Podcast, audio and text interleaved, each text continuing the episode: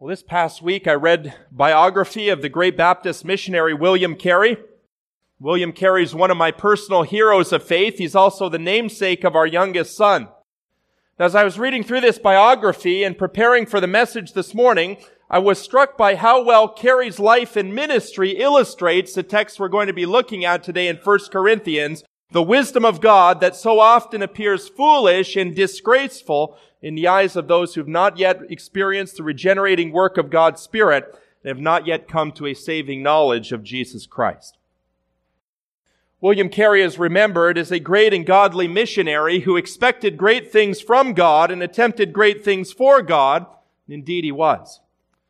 But the truth is that William Carey started out as a man who was just about as ordinary and unremarkable as they come. As his great grandson wrote in the biography, Outwardly, Carey had nothing in his favor as a preacher. He was short, impoverished, lacked a college education. His hands were seamed and stained by leather stitching.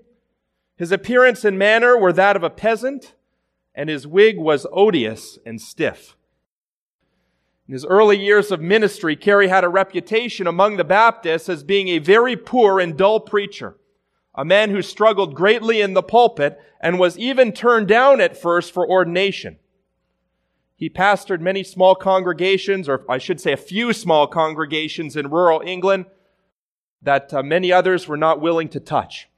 These were churches that were riddled with problems, churches that were so small they were unable to pay him a full salary, and as a result, Carey supplemented his living working as a cobbler or a shoemaker. Eventually, he was ordained by the particular Baptist. He developed a great burden for people in faraway lands that had never heard of Jesus Christ or had the opportunity to hold a Bible in their hands. And that passion for foreign missions consumed him. Eventually, Carey persuaded his colleagues in England to send him off as a missionary, uncharted territory in those days for most of the English Protestants.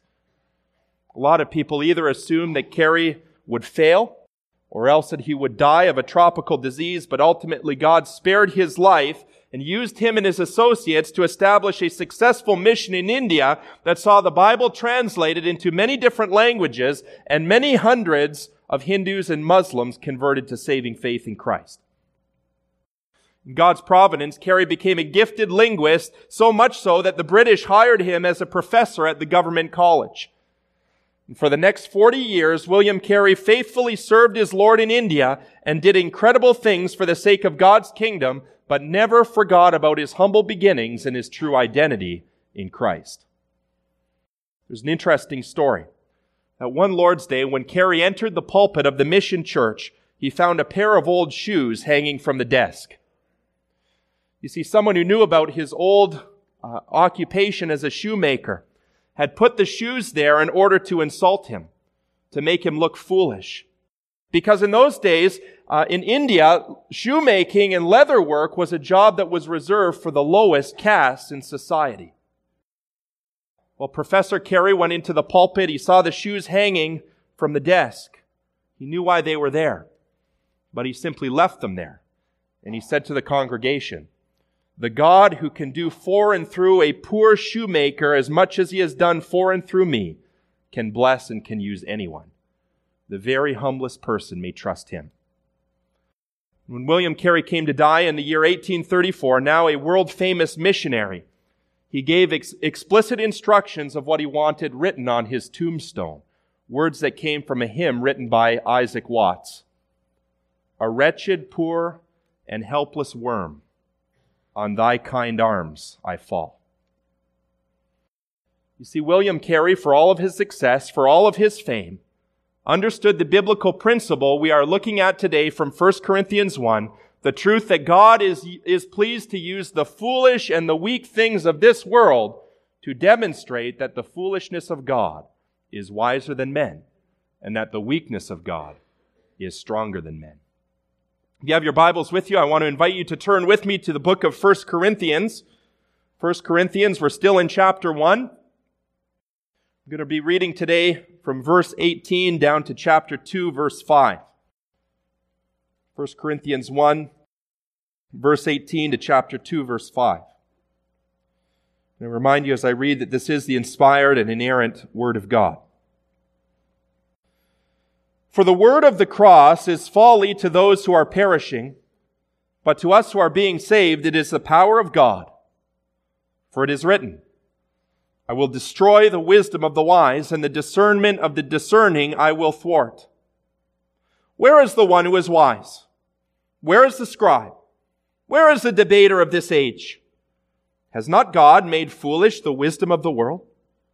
For since in the wisdom of God the world did not know God through wisdom, pleased God through the folly of what we preach to save those who believe. For Jews demand signs and Greeks seek wisdom, but we preach Christ crucified, a stumbling block to Jews and folly to the Gentiles, but to those who are the called, both Jews and Greeks, Christ the power of God and the wisdom of God. For the foolishness of God is wiser than men, and the weakness of God is stronger than men. For consider your calling, brothers. Not many of you were wise according to worldly standards. Not many were powerful. Not many were of noble birth. But God chose what is foolish in the world to shame the wise. God chose what is weak in the world to shame the strong. God chose what is low and despised in the world, even the things that are not, to bring to nothing the things that are, so that no human being might boast in the presence of God. Because of him, you are in Christ Jesus, who became to us wisdom from God, righteousness, and sanctification and redemption, so that as it, as it is written, let the one who boasts boast in the Lord. And I, when I came to you, brothers, did not come proclaiming to you the testimony of God with lofty speech or wisdom, for I decided to know nothing among you except Jesus Christ and him crucified. And I was with you in weakness and in fear and in much trembling. And my speech and my message were not in plausible words of wisdom, but in demonstration of the Spirit and of power, that your faith might not rest in the wisdom of men, but in the power of God. And this is the word of the Lord. Thanks be to God. Our text today in 1 Corinthians sets up a vivid contrast between two kinds of wisdom that originate from two very different sources. On the one hand, the wisdom of this world, which is foolishness to God. On the other hand, the wisdom of God, which is foolishness to man. And as the apostle, apostle launches into this subject of wisdom and folly, he's going to speak to us tongue in cheek about man's so-called wisdom and God's so-called foolishness. He's adopting in this passage the perspective of an unbelieving person who does not naturally accept the things of God and who despises the things of God as something that is utterly foolish and weak and pathetic. And so with God's help this morning, we're going to follow Paul's lead. We're going to adopt his manner of speaking as we learn from God's word about the wisdom of man and the foolishness of God. By the way, this is one of those passages that remind us that the chapter and verse divisions we find in our modern Bibles are not original or inspired by God, and at times those chapter divisions have a tendency to lead us astray. The chapter division that we find there after verse 31 gives the impression that Paul is beginning a new subject when in fact the entire section down to verse 5 should be considered as one unit of thought. The apostle is considering the theme of wisdom and folly from three different angles. In verses 18 to 25, Paul begins by declaring the folly of the evangel, or to put it another way, the foolishness of the gospel message. Then in verses 26 to 31, he turns to the Corinthians themselves and points out the apparent foolishness of God's decision to elect them and to call them to saving faith. And then finally, in chapter 2, verses 1 to 5, the apostle points the finger at himself and his own evangelistic ministry and highlights the foolishness of the preacher. And so that's where we're heading this morning and also next week. Number one, the folly of God's evangel. Number two, the folly of God's election. Number three, the folly of God's evangelist. Three E words that I hope will help you remember the main thrust of Paul's argument in this important section of God's Word and this morning we will only have time to cover the first of those three points. The apostle begins with the folly of the evangel in verses 18 to 25. And of course, the word evangel simply means gospel or good news. The good news about Jesus Christ and his death on the cross and his resurrection to new life. As we begin our study here in verse 18, it's important to see Paul is still dealing in this section with the subject we've been considering for the past two Sundays, God's design for unity in the church, which is set in contrast with the dysfunction and the disunity that existed in Corinth.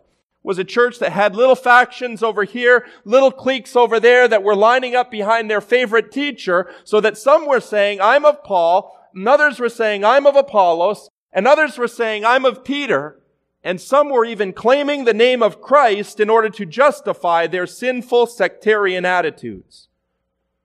Paul is dealing in these verses with the subject of church unity. He will continue dealing with that subject to the end of chapter 4, first identifying the problem in Corinth and then working towards the solution.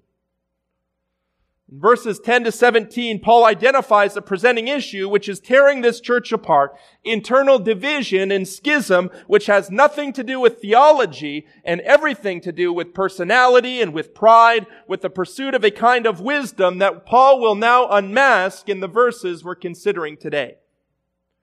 It's the wisdom that James describes later on in his epistle as earthly, sensual, and demonic. For where jealousy and selfish ambition exist, there will be disorder, James says, in every vile practice. But the wisdom that is from above is first pure, then peaceable, gentle, open to reason, full of mercy and good fruits, impartial and sincere.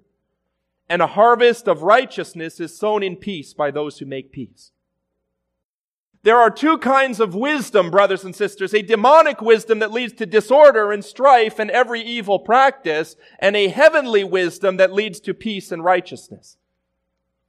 James understood the difference between these two kinds of wisdom, and so did Paul. And now Paul has already introduced the subject of worldly wisdom in verse 17, a form of wisdom that was at the heart of all of the problems in this church.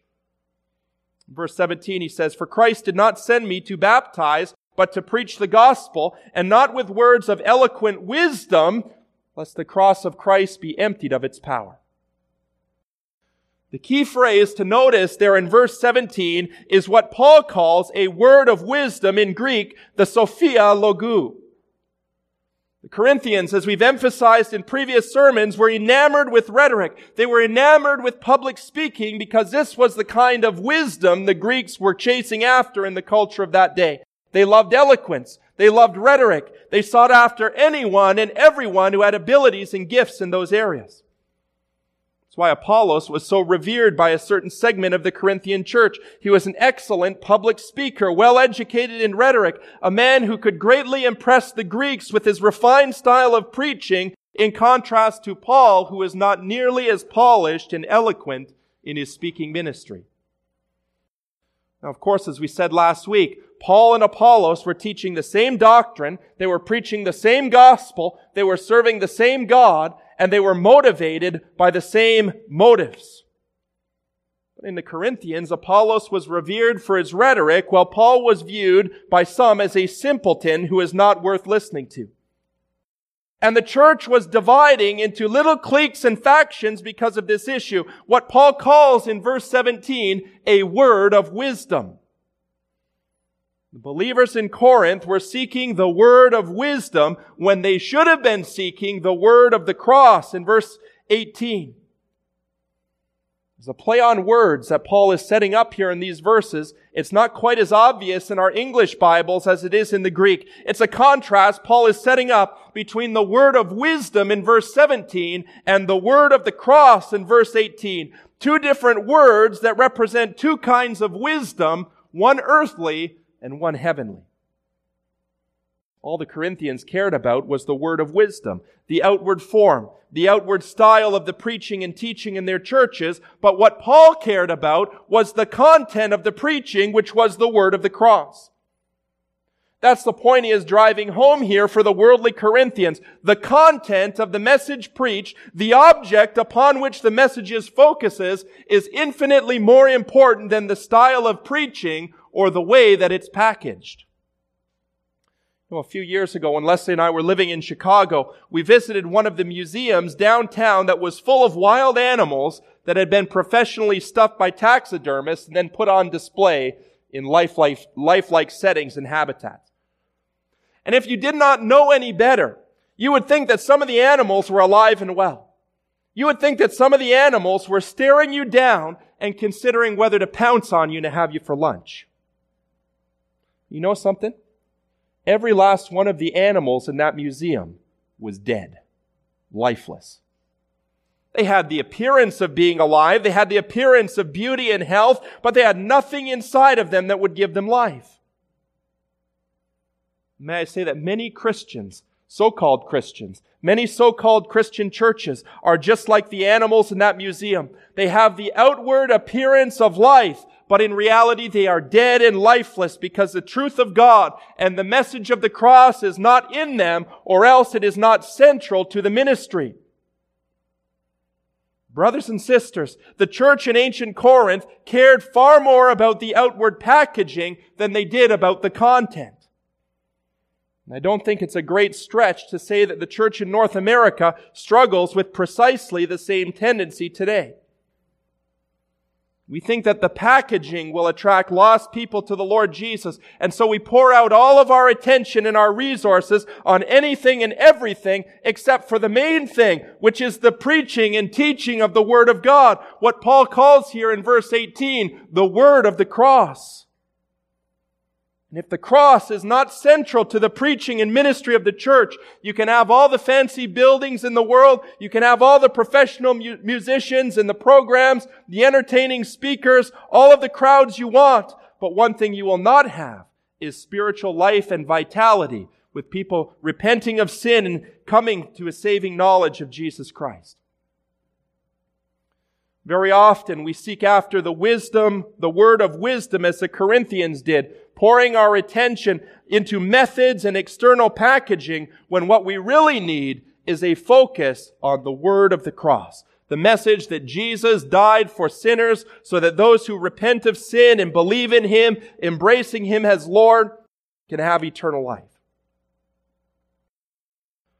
Fundamental distinction here in our text is a distinction between the word of wisdom in verse 17 and the word of the cross in verse 18. But the apostle Paul goes on in verse 18 to make a second distinction between two different groups of people. One group that is in the process of being saved and another group that is in the process of perishing in unbelief. For the word of the cross is folly, Paul says, to those who are perishing, but to us who are being saved, it is the power of God. Just as there are two different kinds of wisdom, one kind of wisdom from below, one from above. So there are two types of people in this world. And every person who has ever lived and walked on this planet falls into one of these two categories. The perishing who are dead in trespasses and sins, or the alive who are being, who have come to life in Jesus Christ. First group that Paul addresses here in verse 18 is the perishing, those who are lost in unbelief, those who are headed to an eternity in hell. You'll notice that Paul identifies the members of this first group on the basis of their response to the word of the cross, the kind of wisdom they embrace. Very clearly, those who are perishing are those who reject the word of the cross, who believe that the message of Christ's crucifixion for sinners is foolishness and stupidity. You may be interested to know. In the original Greek, the word Paul uses is moria from which we get the English word moron or moronic. It doesn't get much stronger than that, friends. Here we have a kind of worldly, demonic wisdom that sees Christian proclamation of the cross as moronic, a foolish message that could only be believed and embraced by fools. And a little later on in the, the page in verse 22 and 23, Paul will give us two examples of people who belong to this category, the perishing, those who lived in his own time and his own culture, who rejected the message of the cross and concluded that it was nothing but foolishness and stupidity. One example that Paul cites there in verse 22 were the Jews who sought after signs and miracles in order to validate religious truth. The other example he gives in those verses are the Greeks who are constantly seeking after wisdom and pursuing man-made systems of theology or philosophy. According to the Jewish worldview, The Christian proclamation of a crucified Messiah was both blasphemous and scandalous, and that's the main reason why so many of the Jews living in the first century rejected Christianity and disregarded the eyewitness testimony that Jesus of Nazareth had been crucified and risen from the dead. By and large, the Jewish people living at that time were expecting a triumphant, victorious Messiah, a military conqueror who would come to overthrow the Roman oppressor and would once again rule and reign supreme from David's throne. And what the vast majority of these men and women could not see or understand was that the Messiah revealed in the scripture would first suffer and die before he would rule and reign. They did not understand, nor could they see, that the suffering servant of Isaiah 53 was also the victorious king of Isaiah 9, the wonderful counselor, the mighty God, the everlasting Father, the Prince of Peace. You may remember even in our studies from Mark's Gospel, Peter struggled deeply with this aspect of Jesus' teaching. When Jesus said Peter that he was heading to Jerusalem to be crucified, Peter took Jesus aside and rebuked him, and he said, Far be it from you, Lord, this will never happen to you. The majority of Jewish people could scarcely imagine the Messiah suffering and dying on a Roman cross because the law of Moses states in Deuteronomy 21, 23, a person who was hung on a wooden tree had come under God's curse. And how could the blessed Messiah of God be cursed? How could he be abandoned by God? Why Paul tells us in verse 22 and 23, the word of the cross was a stumbling block to Jews, a teaching that was considered blasphemous and scandalous, one of the main reasons why Paul was often thrown out of the synagogues and even physically attacked when he opened his mouth to speak the word of the cross. On the one hand were the majority of Jewish people, on the other hand were the Gentiles, wisdom-loving Greeks and Romans who were not so much scandalized by the cross as they were disgusted and perplexed by it. You see, for the Romans, crucifixion was a despicable punishment that was reserved for the scum of the earth. It was certainly not something the Romans would ever associate with a holy God. Roman philosopher Cicero once expressed his own disgust for crucifixion, saying the very word cross should be far removed not only from the person of a Roman citizen, but from his thoughts, from his eyes, and from his ears. The average Roman was revolted and disgusted by the cross and did his best to put it out of his mind. But for the Greeks living in cities like Corinth and Athens, Athens, Paul's preaching about the cross would have been more perplexing than anything. It's especially true when we consider the message of the cross alongside the message of the resurrection. You see, every time the sins, every time, Ever since the time of Plato, who lived a few hundred years before Christ, most of the Greeks had come to believe that the immaterial soul was good and that the physical body was evil and corrupt and wicked. And so most of the Greek intellectuals living at the time viewed salvation as the liberation of the soul from the body, which they considered to be little more than a prison. Greeks who had come under the influence of Plato had great difficulty believing that the body was part of good, God's good and gracious creation. They had difficulty believing that the Bible was to be affirmed and, or that the body was to be affirmed and valued and not something to be cast off and rejected as a piece of worthless garbage. The Greek intellectuals could not wrap their minds around this part of the Christian message. As a result, they tended to ridicule the word of the cross as foolishness. It was a religion for intellectual lightweights, not a doctrine to be affirmed and believed by intellectuals and philosophers. You know, back in the year 1857, a very interesting and telling piece of graffiti was discovered in the city of Rome. Archaeological evidence that confirms the utter disdain Paul is talking about here in this chapter. I want to put a picture of it on the screen so you can see it for yourself. This graffiti, as you can probably tell, is a blasphemous portrait of the Lord Jesus inscribed into stone by someone who hated the Christian message and was seeking to ridicule the early Christians. In the graffiti, Jesus is hanging on the cross and represented with the head of a donkey. And then to the left of the cross is the image of a Christian man who is worshiping this crucified donkey with his arms raised high in the posture of prayer.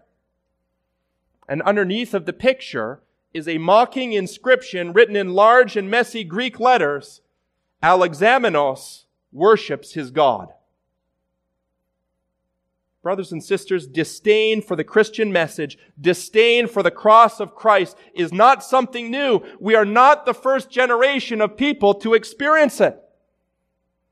The word of the cross, the preaching of the cross has always been folly to those who are perishing in sin. It will continue to be folly until the appointed time comes and our Lord returns to the earth. It is a stumbling block to the Jews and folly to the Gentiles. It is, as Paul says elsewhere in the book of Second Corinthians, the aroma of death to those who are perishing, but a life-giving perfume to those who are being saved.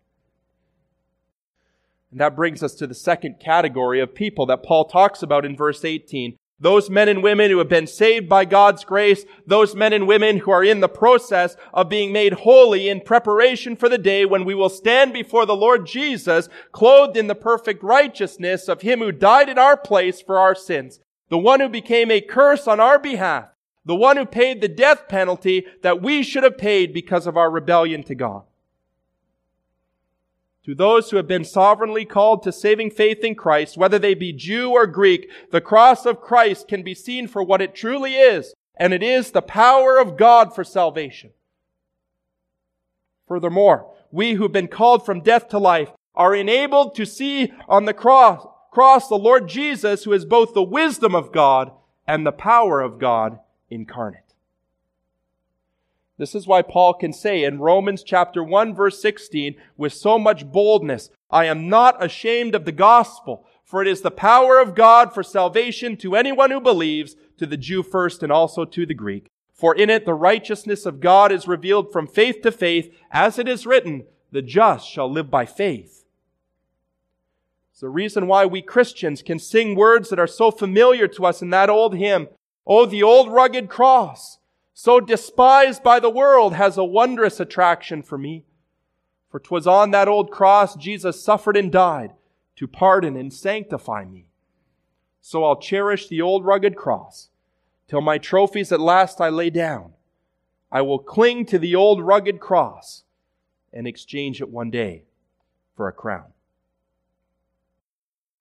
First contrast that Paul makes in our text is between the word of wisdom, the word of the cross. The second contrast that he makes in this text is between those who are perishing and those who are being saved. And underlying both of these contrasts is the third contrast we've already mentioned between the wisdom of God and the wisdom of man, a heavenly wisdom and an earthly wisdom. To unregenerate humanity, the wisdom of God that's displayed so beautifully and majestically in the cross of Christ is utter foolishness and stupidity. But in reality, the wisdom of unregenerate man is foolishness to God. Unregenerate man sees God's wisdom as foolish and irrational, but God sees man's wisdom as foolishness, and the, at the end of the day, God's opinion is the only opinion that counts verses 19 to 21, the apostle continues his discussion on wisdom and folly by offering two pieces of evidence that prove the superiority of God's wisdom. One piece of evidence that comes from the scripture and a second piece of evidence that comes from experience. Looking first of all to the inspired scripture, Paul quotes in verse 19 a passage from the book of Isaiah that exposes the folly of man's wisdom. Isaiah chapter 29 verse 14. I will destroy the wisdom of the wise, and the discernment of the discerning I will thwart.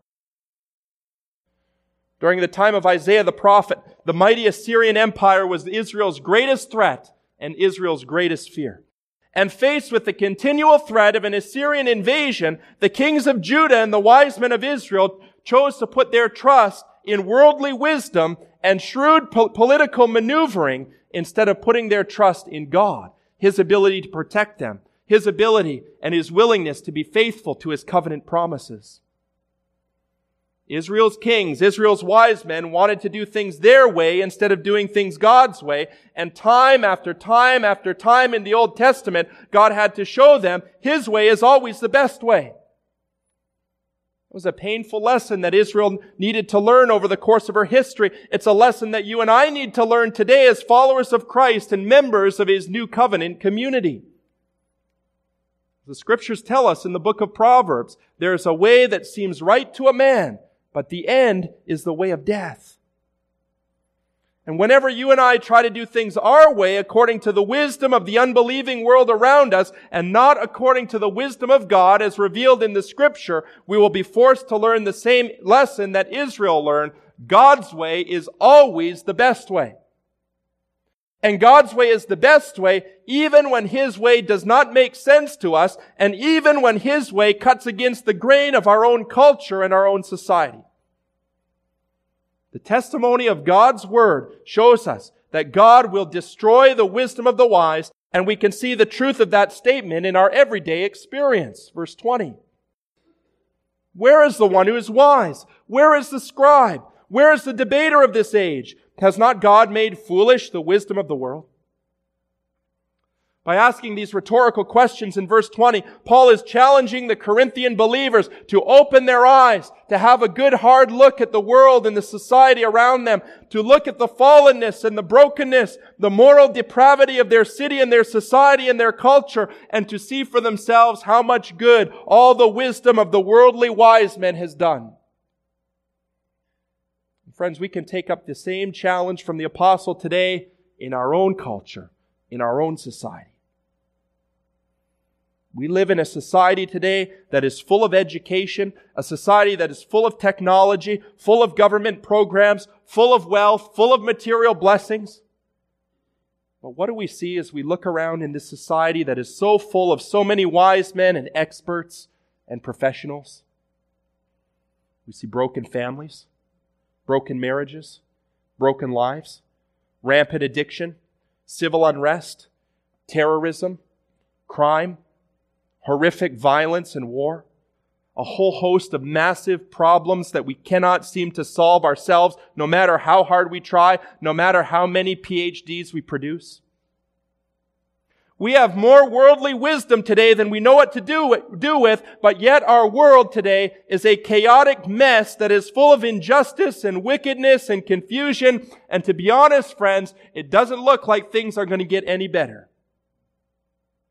And God's message to Canadians is the same as God's message to Corinthians.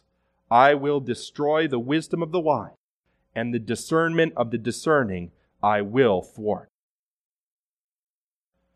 And so, friends, we must choose in our own generation what type of wisdom will govern our lives and our choices. Will it be the earthly, sensual, demonic wisdom of the world, or will it be the wisdom of heaven that comes from God? The wisdom that is revealed to us through His Son and through His Word. You know, in His sovereign wisdom, God has made a deliberate choice to do things His way and not to do things our way. In his sovereignty, God has chosen to frustrate the wisdom of this world, to turn that wisdom on its head, so that he will get all of the glory he deserves as the author of salvation and as the only wise God. And in his wisdom, God has chosen to bring the blessing of salvation in a way that you and I would never have dreamed up in a million years. Verse 21. For since in the wisdom of God the world did not know God through wisdom, it pleased God through the folly of what we preach to save those who believe. Just meditate on that verse for a moment. Just think about that verse. Allow the mystery, allow the wisdom of God's plan to surprise you and to amaze you again. I mean, who but God would have thought of saving this sin-cursed world by sending his own son into the world to become a human being and to die on a Roman cross? Is that the plan you would have come up with if it was up to you? Is that the plan I would have come up with if it were up to me? I don't think so. Like what Gordon Fee says on this text, I put the quotation in the bulletin so you can think about it this week. He says to the perishing, the cross is folly, and so it is. God's folly. Which because it is God's turns out to be wiser than human wisdom. In the cross, God outsmarted his human creatures and thereby nullified that wisdom. In the same cross, God also overpowered his enemies with lavish grace and forgiveness and thereby divested them of their strength. Thus played out before human eyes is the scandalous and contradictory wisdom of God. And I love the next part. Had God consulted us for wisdom, we could have given him a more workable plan. Something that would attract the sign seeker and the lover of wisdom. But as it is, in his own wisdom, he left us out of the consultation. We are thus left with an awful risk. Trust God and be saved by his wise folly, or keep up pretensions and perish. And indeed, friends, that is the choice God's word confronts us with this morning. Either to reject the word of the cross and to perish eternally in sin, or else to embrace the message of the cross by faith and to experience God's gracious salvation for all of eternity. The word of the cross is foolishness to those who are perishing, but to us who are being saved, it is the power of God. I wonder this morning what your response to the preaching of the cross indicates about the condition of your heart. Whether the message of the cross is to you the stench of death, or whether it is to you the fragrance of life. Whether the message of the cross is foolishness and stupidity to you, as Stephen Hawking has put it recently, a fairy tale for those afraid of the dark, or whether the message of the cross is the wisdom and the power of God for salvation. Whatever your honest response is this morning to the preaching of the cross, my hope and my prayer is that the word of, the, of Christ crucified for sinners will become to you by God's grace the aroma of life, a life-giving message that reveals the Lord Jesus in all of his beauty, in all of his majesty and power, so that you will embrace him by faith, and so you will live your life for his glory.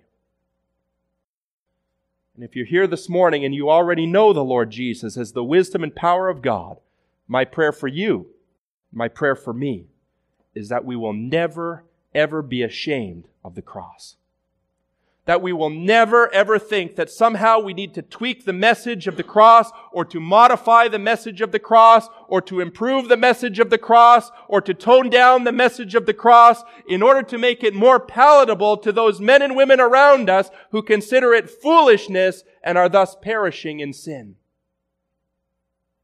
Brothers and sisters in Christ, let us learn to say with the apostle Paul, I am not ashamed of the gospel for it is the power of God for salvation to everyone who believes. Amen.